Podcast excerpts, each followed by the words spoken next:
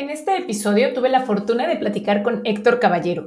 Él es ingeniero químico de Torreón, Coahuila, especializado como catador de café y trabajó casi 4 años en el área de control de calidad de AMSA, una de las exportadoras más grandes del país, quienes están a cargo de la exportación del café mexicano para empresas como Starbucks.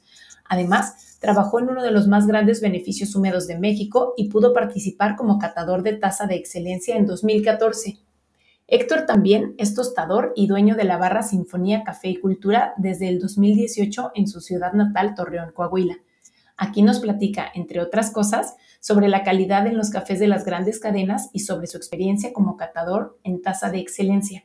Ojalá que disfruten este episodio tanto como yo. Hola, hola, ¿cómo están? Bienvenidos a Tribu Café. Estoy muy emocionada del episodio de ahora. Tengo varios días esperando poder hacer esta entrevista y estoy segura que les va a encantar. Voy a platicar con una persona que coincidentemente encontré en una página de Facebook, en unos comentarios que por ahí la vida y las circunstancias nos hicieron coincidir, y estoy muy feliz de esa coincidencia porque vamos a poder platicar y saber un montón de cosas que casi no se saben, que casi no se platican en otros lugares.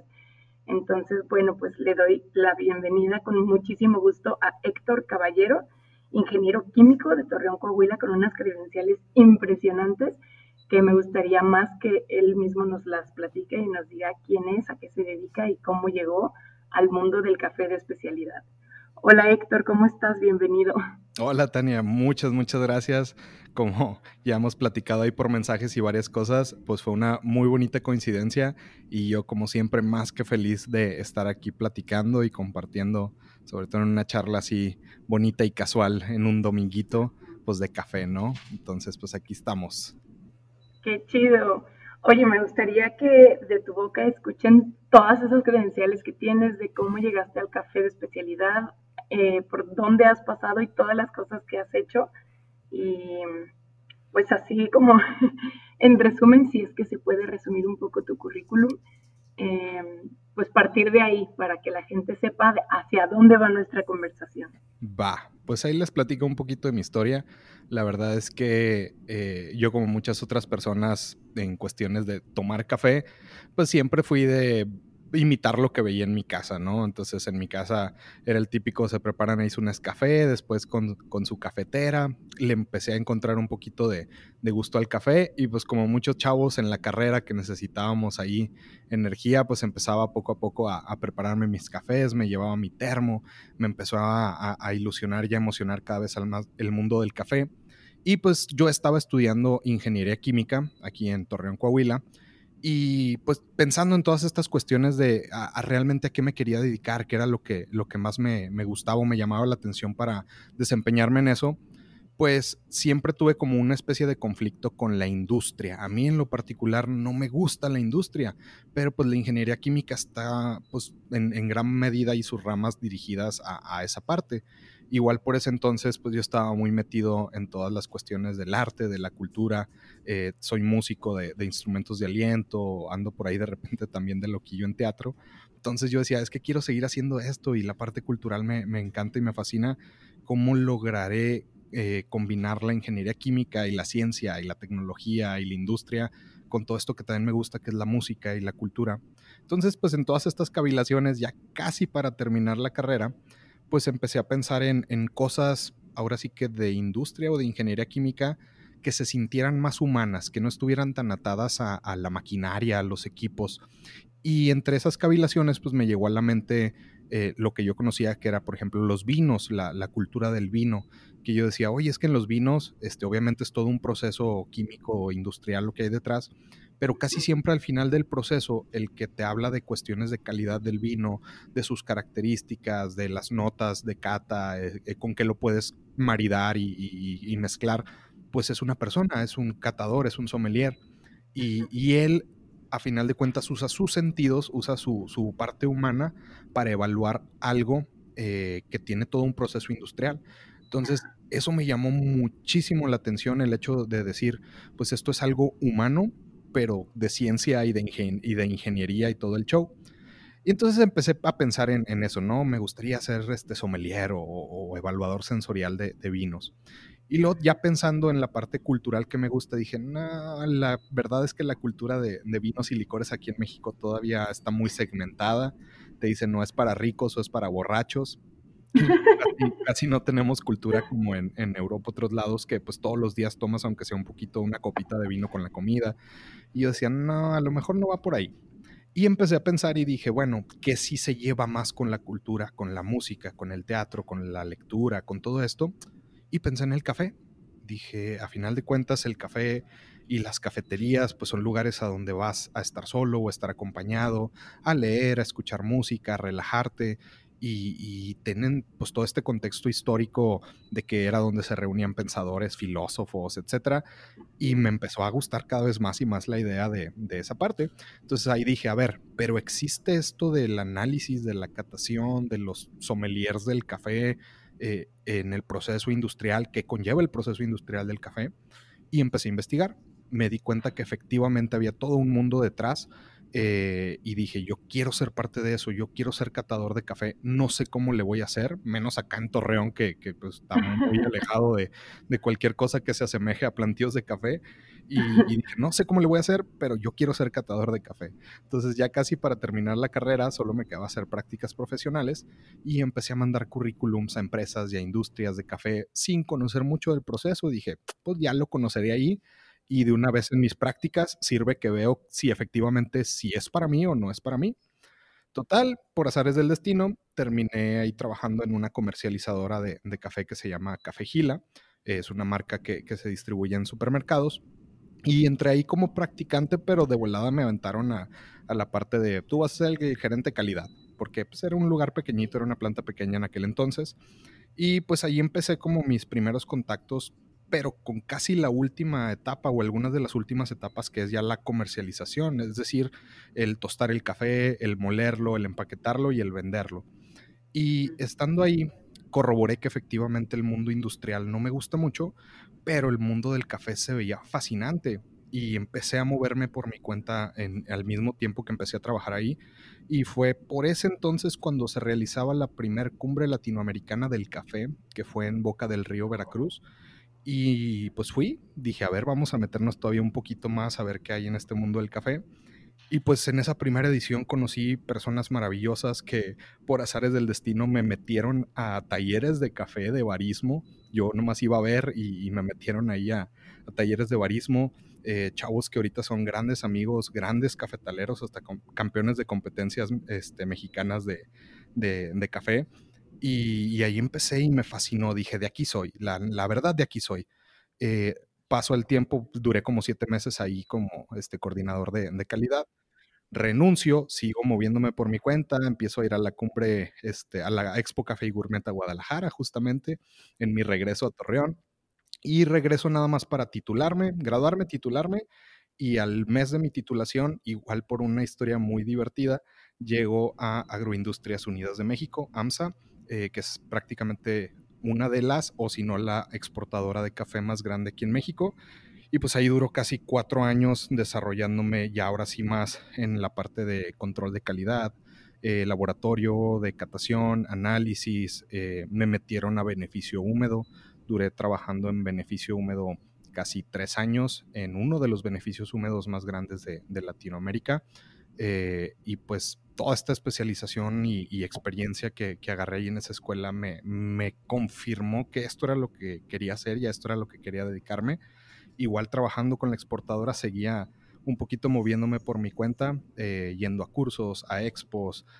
En 2014 tuve la gran fortuna de ser catador en Taza de Excelencia del panel nacional. Yo creo que uno de los más jóvenes porque apenas iba empezando y me dieron una gran oportunidad de conocer maravillosos catadores y maestros sensoriales aquí en México, que ahora son grandes. ¿Qué edad tenías? Perdón. Tenía 23 años. 23 años.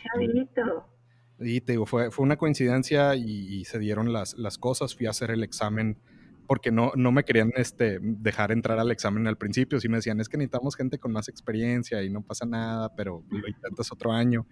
Y ya por azares del destino a última hora me dijeron, ¿sabes qué? Una persona nos canceló para venir al examen, y pues te queremos dar la oportunidad si quieres venir a presentar el examen de catador de Taza de Excelencia, y pues téngale que sí fui quedando en el panel y soy sincero, o sea, yo era consciente que me faltaba experiencia, pero me ayudaron muchísimo las personas que estaban ahí, que ya llevaban varios años siendo catadores constantes allí en Taza de Excelencia. La verdad me apoyaron muchísimo y aprendí muchísimos de ellos en esa experiencia. Y pues prácticamente ya después pasaron algunos años, llegué a ser coordinador de calidad de todo Veracruz y Puebla, y después decidí que pues quería regresar a mi casa, a mi hogar acá en Torreón, a ver qué podíamos hacer, cómo le seguíamos, si ya empezábamos a hacer algo por nuestra cuenta o nos íbamos a otro país a seguir chambeando, pero las cosas se dieron para quedarnos aquí. Y actualmente pues soy el dueño, catador, tostador y demás de Sinfonía Café y Cultura, que es la única barra y expendio de café de especialidad aquí en Torreón, Coahuila. ¡Wow! Pues para que se den una idea de todo lo que podemos escuchar y aprender hoy de ti, está padrísimo. La verdad es que estoy embobada escuchando tu historia, porque confío y creo fuertemente que cuando estamos destinados a hacer algo, todo conspira para que eso suceda, y para mí no hay algo más claro que esto, que tu historia de que el café te escogió a ti. O sea, de alguna manera, todas esas pequeñas coincidencias, entre comillas, pues al final era porque estabas destinado a esto, ¿no? Porque a lo mejor había algo importante que el café tenía para ti y que tú nos puedes regalar a los demás a partir de tu experiencia, de tu conocimiento, de toda tu historia.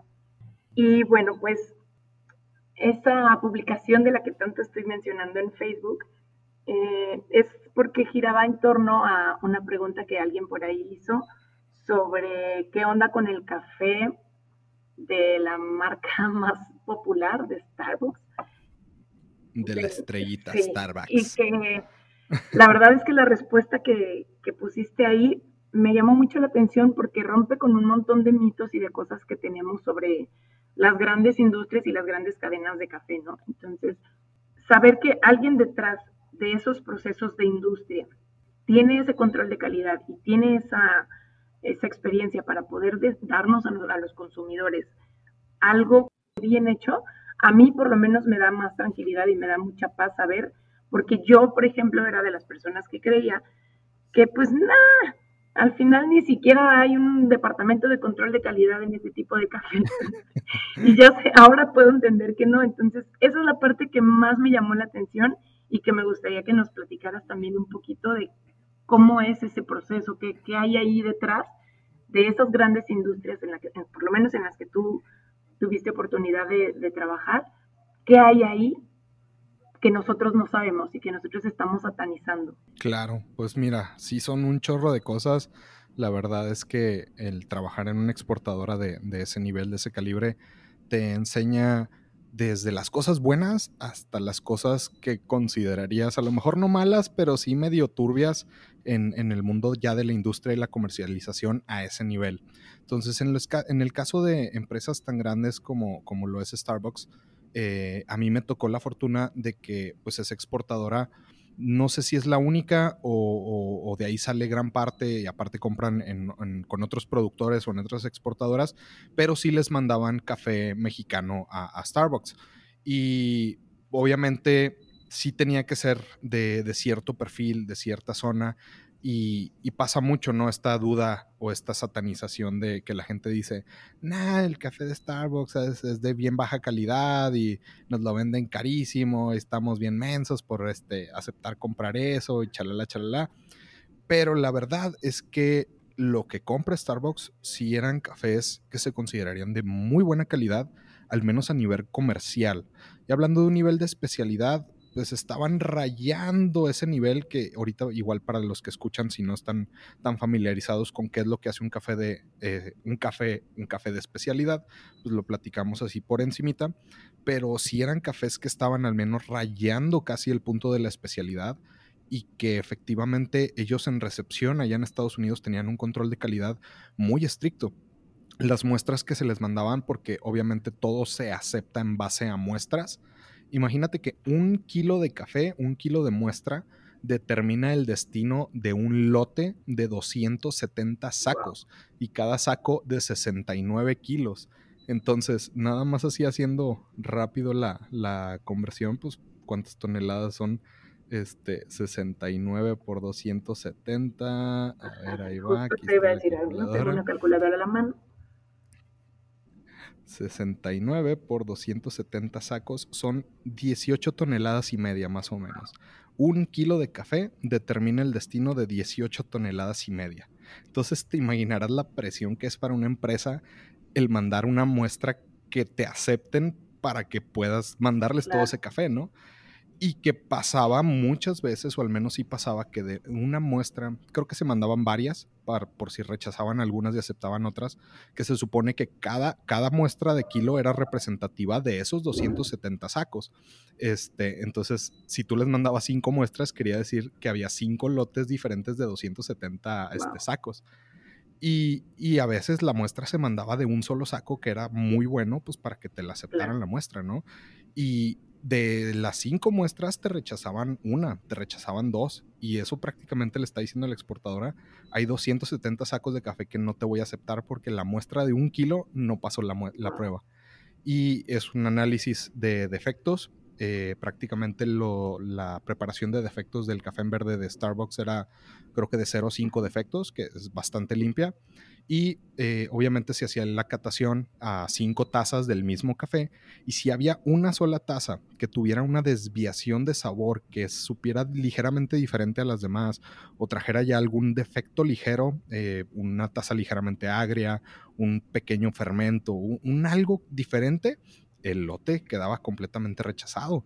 Y te digo, eran cafés que catándolos con protocolos del Coffee Quality Institute, pues sí te daban 79 puntos, 80 puntos, que ya pues entra ahí prácticamente dentro de la especialidad, a lo mejor hasta 81 puntos, que ya es una especialidad bajita, pero es especialidad. Justo rayando. Sí, que es muchísimo más de lo que vamos a encontrar en cafés de supermercado, sobre todo aquí en México, que en cafés de supermercado no encontramos casi nunca cafés de más de 70, 72 puntos. Entonces estamos hablando que ellos estaban comprando una materia prima muy, muy, muy, muy buena, y obviamente pagando un precio muy bueno, que desgraciadamente pues la mayoría de eso se lo quedaba la exportadora. Son costos que gana la exportadora. Porque mucho de ese café obviamente no venía de una sola finca, venía de todo el beneficio, de lo que salía de lotes del beneficio, que pues venía mezclado cafés de todos los productores de la zona. Pasaba algo en particular, desviándome tantito, en ese beneficio húmedo, que es el único beneficio húmedo aquí en México del que puede salir el café para Nespresso, que ese es otro boleto, otro show. Y el clúster de productores certificados está en esa zona, que es de Ixhuatlán del Café y aledaños, ahí en Veracruz.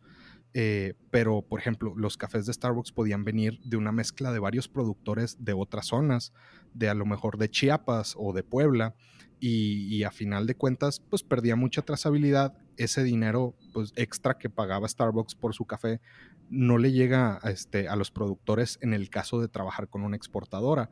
O si hay de repente por ahí un premio para ciertos productores, pero pues son de 20 centavos por kilo de cereza más o menos, o de kilo de pergamino.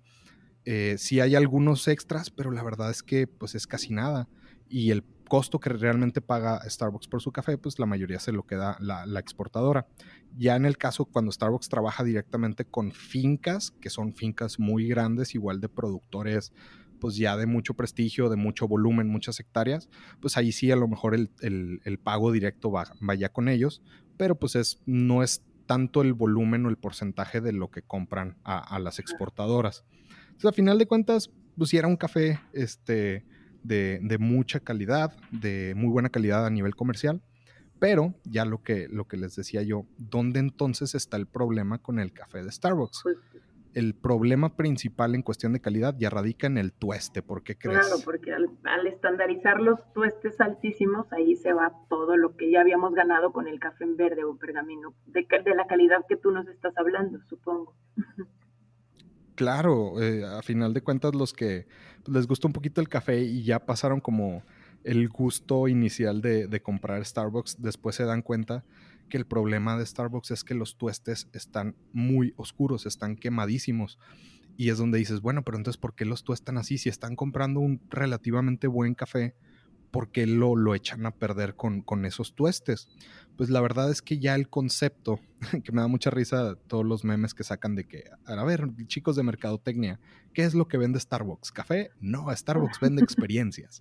Entonces, ya todo este concepto que desarrolló Starbucks de que realmente pues es ir ahí, trabajar ahí, el ambiente, la música, lo nice del lugar, pues mucho de sus bebidas principales, de sus bebidas insignias o de sus principales productos que se venden, pues son los frappés, que a final de cuentas ellos fueron los que comercializaron el nombre de frappuccino, que es bien común en los que tenemos cafeterías que te lleguen y me das un frappuccino de tal cosa y tú, sí se lo doy, pero técnicamente yo no puedo decir frappuccino porque es marca registrada Starbucks y muchos no saben eso. Es el mismo caso de los Kleenex, ¿no? Que el Kleenex es la marca, pero pues ya se popularizó a que cualquier pañuelo es Kleenex. Entonces es eso, ellos registran este nombre de frappuccino y ya todo lo que es frappé en licuadora con café, leche y demás, pues son frappuccinos.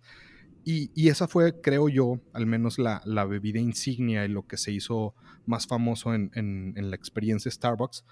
Y pues ellos empezaron a involucrar todo esto de que los jarabes y los polvitos y las chispitas y la crema batida, y es tanta el azúcar y son tantos los sabores artificiales que le meten a sus bebidas, que si el café estuviera bien preparado, bien tostado, fuera un café de muy buena calidad, la verdad es que con todo eso el sabor verdadero del café se pierde.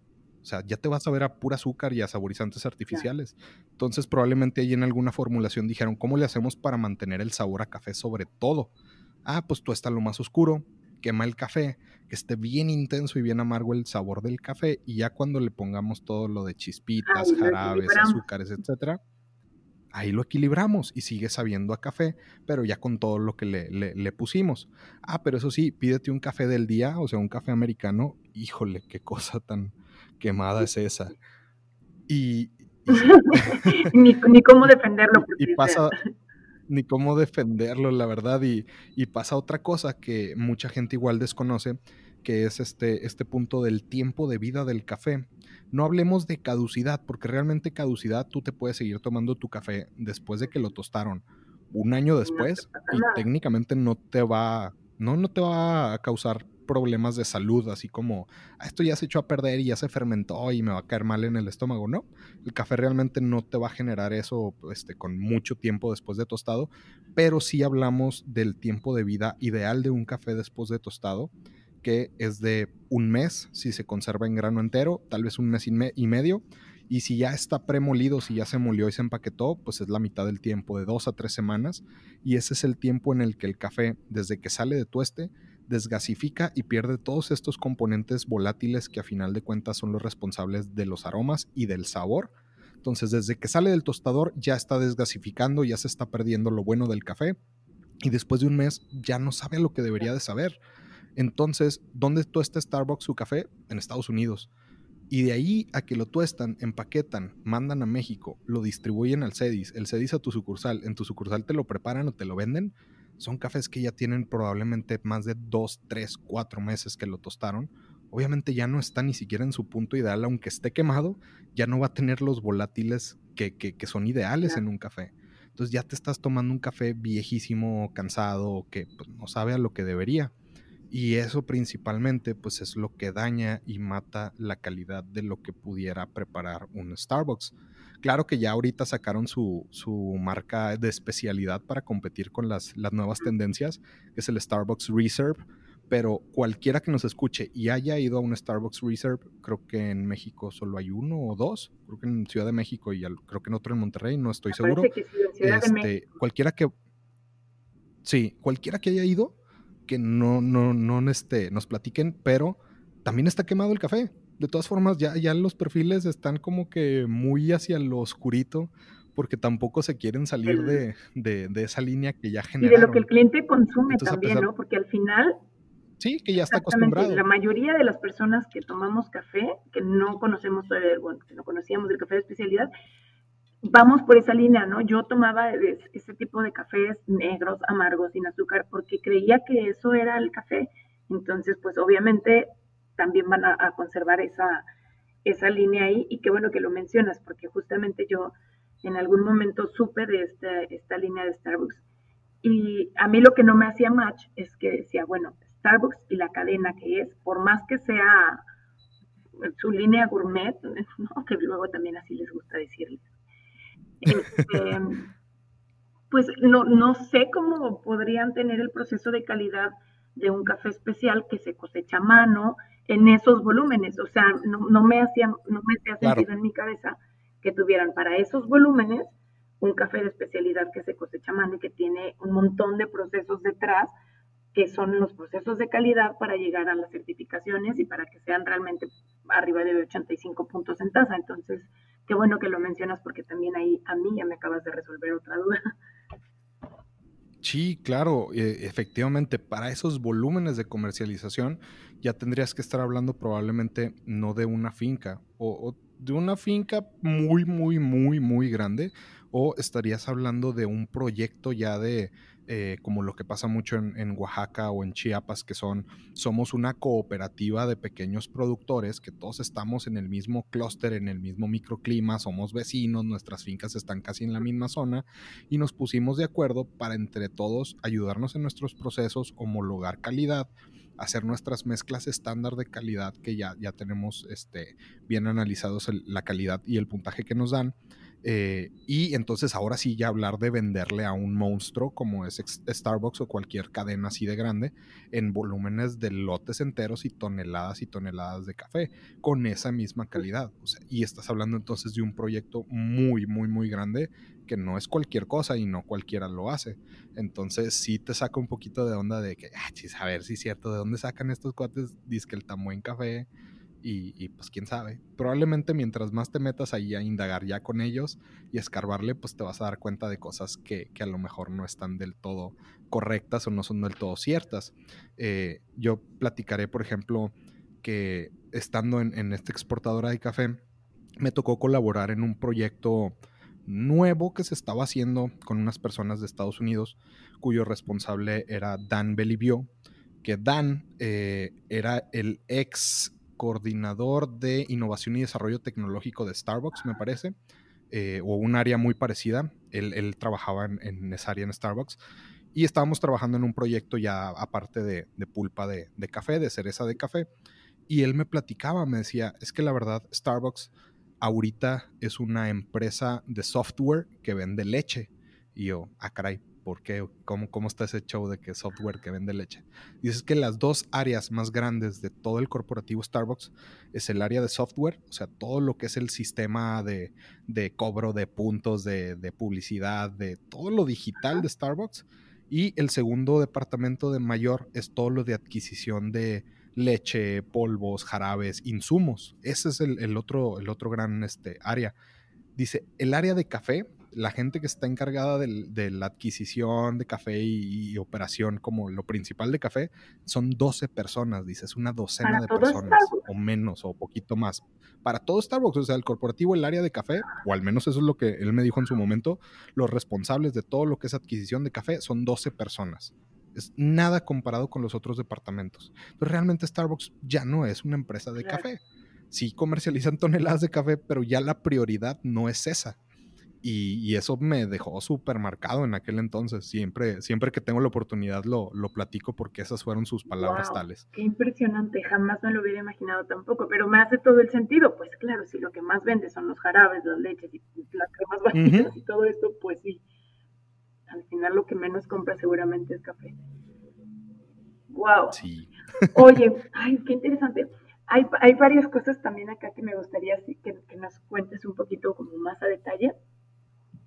Sobre todo en la parte de ser catador tan joven de Taza de Excelencia, y todo pues el mundo que hay ahí, como que tampoco, aunque estemos involucrados en cafés de especialidad, pues muchas veces nos toca, como tú, ¿no? Ir por nuestra cuenta, ver qué hay en la expo, empezar a ir a involucrarte con las personas que están relacionadas, pero pues no siempre tenemos oportunidad de platicar con el juez, con el catador, con las personas que están realmente ya adentro de la médula de la taza de excelencia, y me gustaría que nos platicaras un poquito más de ese lado.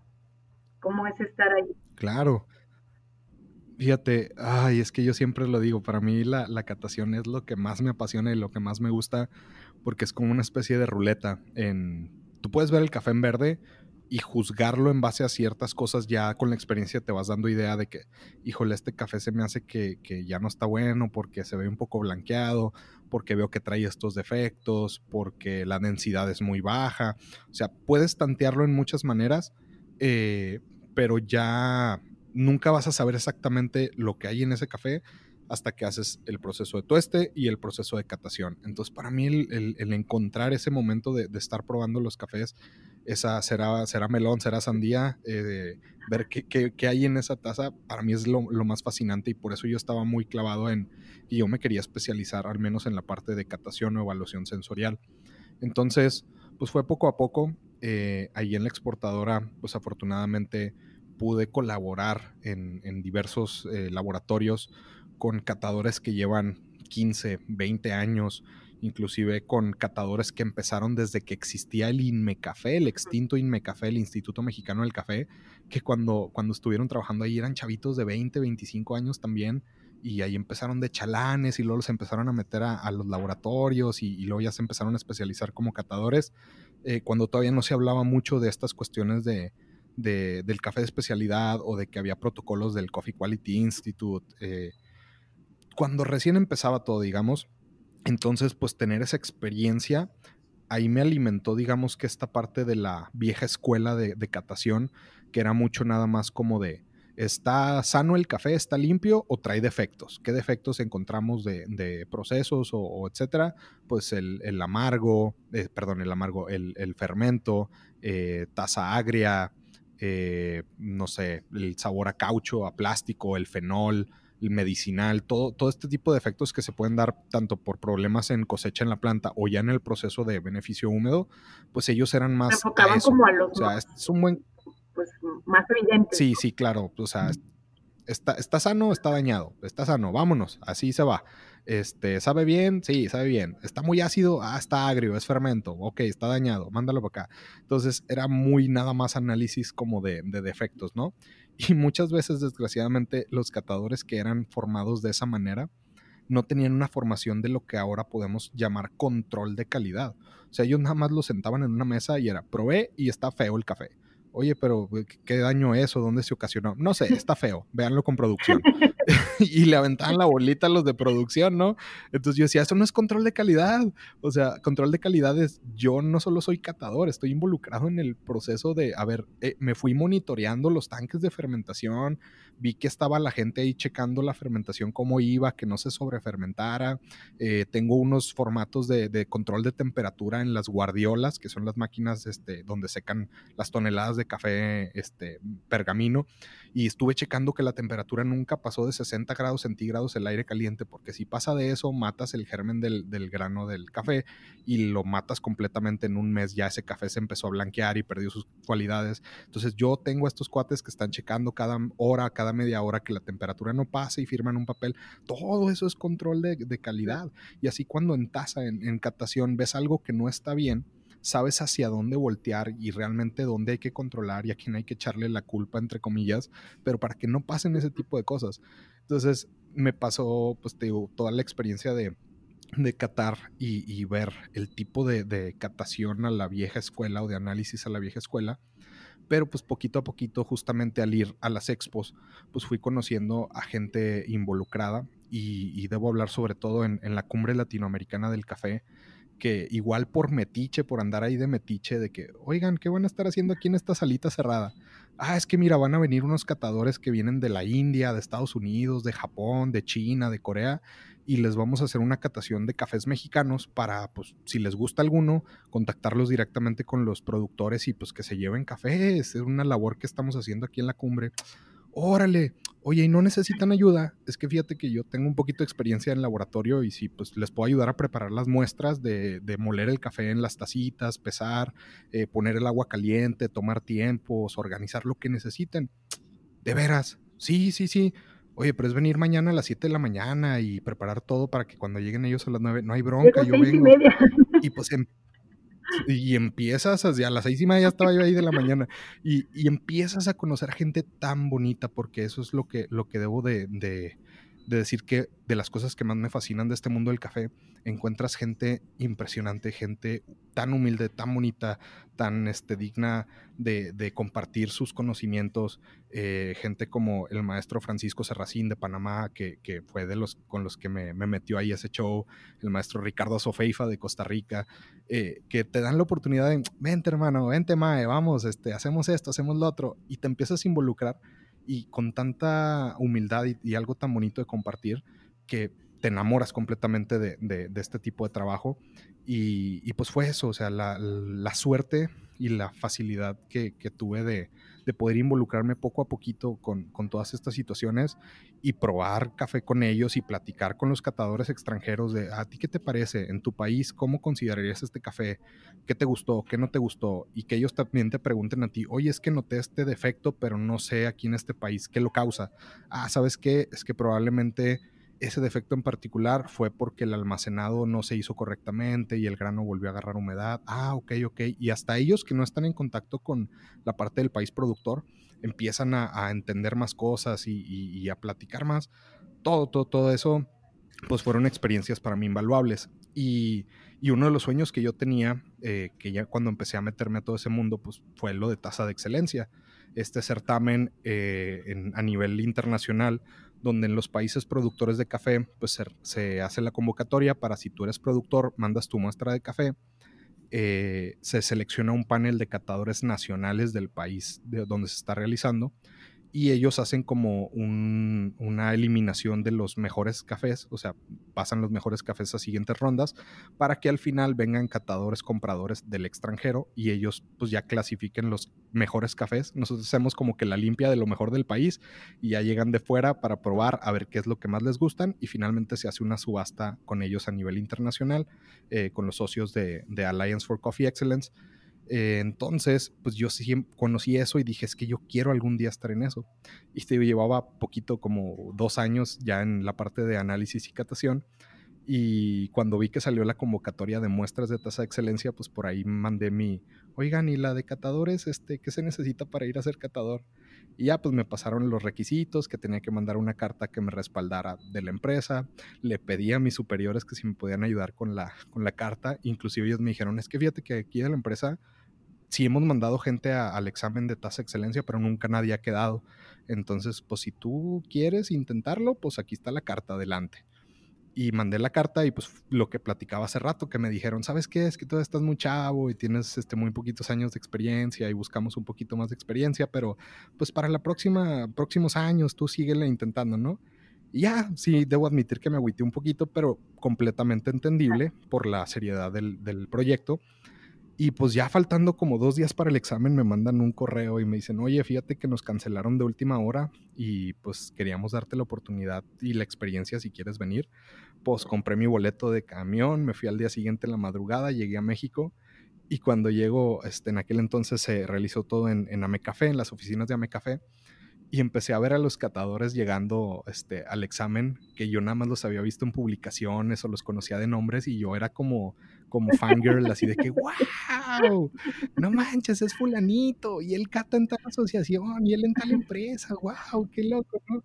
Y pues yo todo tímido, y poquito a poquito pues ya durante el examen platicando, y pues téngale que pasan las semanas y me mandan ahí la carta de que quedé aceptado dentro del panel de 12 catadores nacionales.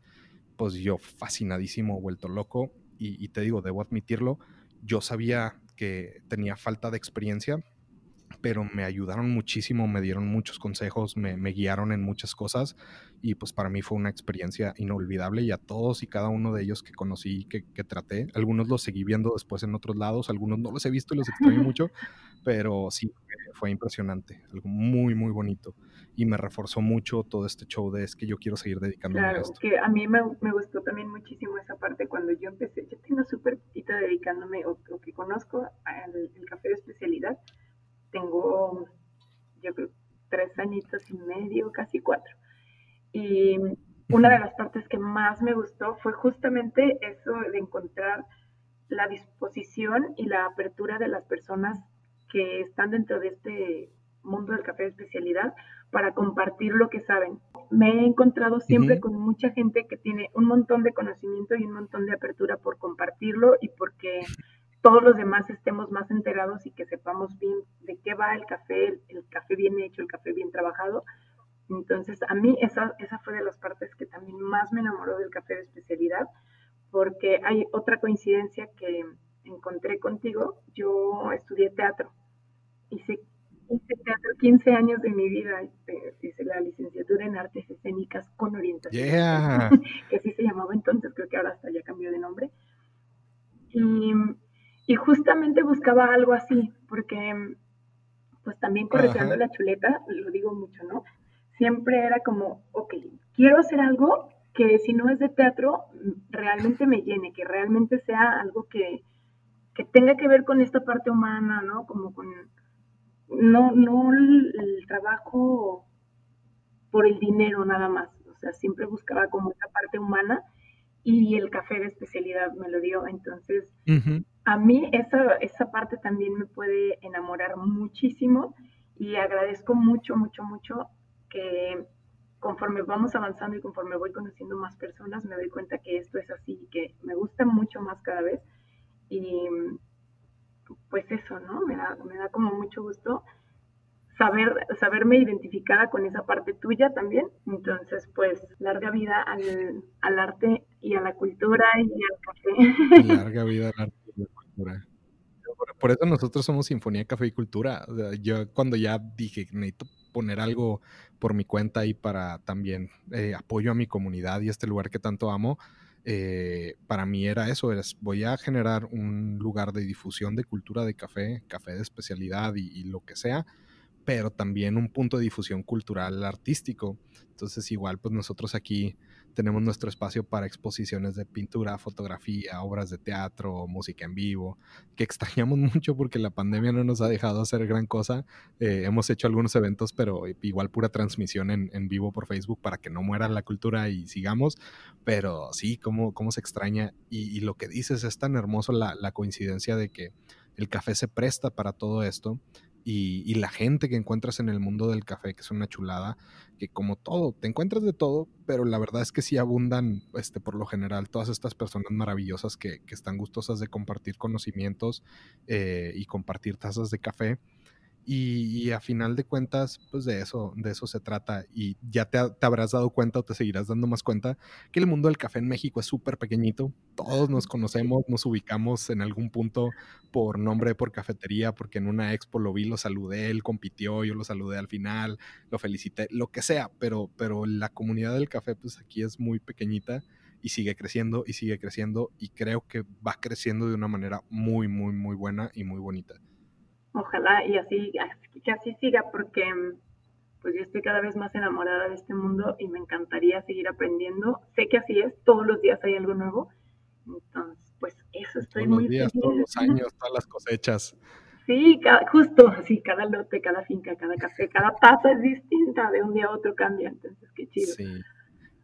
Y pues también yo creo que para hablar así ya, cerrando todo este show de la cultura de la calidad y lo satanizado de las grandes marcas que platicábamos ahorita también antes del podcast, de pues la gente que sataniza, ¿no? Y que habemos muchos involucrados ya en este mundo del café de especialidad que decimos, no, es que no hablen así, no hablen mal, no satanicen, no le echen tierra, porque todo esto es un mal necesario.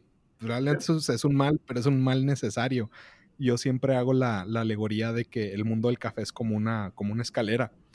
Hay gente que da su primer paso, el primer escalón, el primer peldaño, pues tomando Nescafé, lo que te decía yo, fue lo que vi en mi casa, que preparaban nada más con el café soluble, el Nescafé, que México sigue siendo el país a nivel mundial que más café soluble consume, que es el que tiene la planta de Nescafé más grande del mundo, y que a final de cuentas otro tema así de otro podcast es que la mayoría, no es que todo el café de Nescafé no es café mexicano, entonces cuando te dicen que por cada frasquito que compres estarás apoyando al campo mexicano, patrañas y mil patrañas ahí sí. Pero con es un maldito mal necesario porque es donde mucha gente empieza a tomar café. Desgraciadamente es el primer peldaño y el primer escalón de muchos al mundo del café. Ya después, a lo mejor se compran su cafetera y empiezan a comprar el café del supermercado, lo primero que ven ahí, el más barato, y pues de perdido ya cambiaste el soluble por café tostado y molido, aunque sea de la calidad que sea. Exacto, y después, café de verdad. Sí, y después descubres que hay un lugar en tu ciudad, en mercado de abastos allí, que hay un expendio viejísimo, que ahí tuestan y venden café, y vas y ya mejor lo compras ahí, entonces al menos está recién tostado, pero pues, de una calidad malísima o quemadísimo el café o mezclas bien feas, pero ya brincaste a un consumo local recién tostado, y luego descubres que hay algo que se llama cafetería de especialidad o expendio de especialidad, que también ahí lo tuestan, pero es otra calidad, y pues ya mejor vas y compras ahí, y brincas otro escaloncito y luego descubres que hay métodos artesanales y que si en vez de prepararlo en tu cafetera lo preparas en un Chemex, ese café de proceso natural sabe 1000 veces mejor y te compras tu Chemex y ahí vas avanzando en la escalerita. Hay quienes se van a quedar en un peldaño y dicen, ah, ya esto para mí es lo suficientemente complicado, yo me quedo aquí, pero avanzó y hay gente que le va a seguir, le vamos a seguir y todo es un mal necesario, o sea, hasta el mal café entre comillas es necesario, pero es consumo de café y lo que ahorita tendríamos que estarnos enfocando mucho aquí en México es en el consumo nacional de café, que lo que se produce aquí se tome, aquí se consuma y obviamente los malos cafés, los que sabemos un poquito más, pues de una u otra manera en restaurantes o lugares que no sea muy buen café, pues de perdido decirle, oye, ¿sabes qué? Tu café no está chido, pregúntale a quién más le puedes comprar, otro proveedor, porque no está chido. Y también empezar a hacer cultura de que los restaurantes cambien a un mejor café. Justo, totalmente de acuerdo, totalmente de acuerdo. Y la verdad es que si supiéramos todos los beneficios que tiene el café de verdad, yo justamente estoy preparándome para el siguiente episodio. Escuché una entrevista de un médico neumólogo que habla, él es consumidor de café de especialidad y por supuesto nice. Está enamorado del café de especialidad y desde su parte científica como médico habla del café de especialidad. Entonces yo estoy que me explota la cabeza y el corazón de todo lo que dice él y todas las bondades y beneficios que tendríamos si supiéramos consumir mejores cafés. Sí, no, ese es otro tema súper interesante y de las preguntas más básicas de la gente que, oye, es que me prohibieron el café, oye, es que soy hipertenso y no puedo tomar café, oye, es que el café me va a dar gastritis, por eso no lo tomo. Como se llama, el café no da gastritis, lo que da gastritis es que se lo toma a las 7 de la mañana y desayuna hasta las 9 de la mañana y es café que recalentó en el micro porque se le enfrió y todos esos hábitos alimenticios son los que le están dando en la madre, el café no. Exacto, y además, sin pensar que le puso azúcar o que además está tomando una coca o no, cualquier cantidad de hábitos. Café me quita el sueño, no señora, el sueño se lo quitan las 3 cucharadas de azúcar que le puso. Hay un sugar rush impresionante señora, no se corre. Entonces pues, sí, son temas bien chidos de café.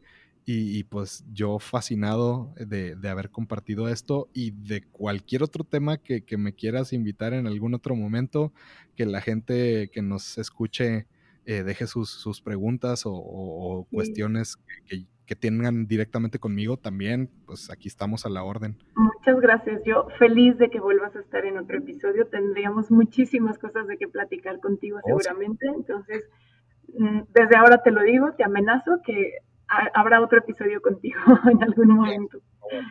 Muchísimas gracias, Héctor. Por ahí voy a poner en las notas del episodio tu contacto para que la gente se pueda poner en contacto contigo si quiere tener alguna charlita, alguna pregunta, alguna duda.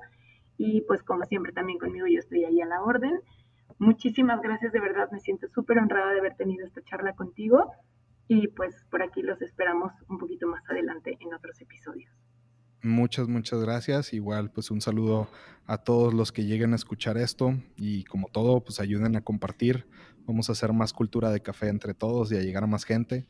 Seamos ese amigo fastidioso que está, mira, toma mejor café, mira, toma este café, mira, prueba esto, escucha esto para que veas que el café es bueno. Entonces, seamos ese amigo fastidioso porque nos hace mucha falta en México, uno de los más grandes productores de café a nivel mundial.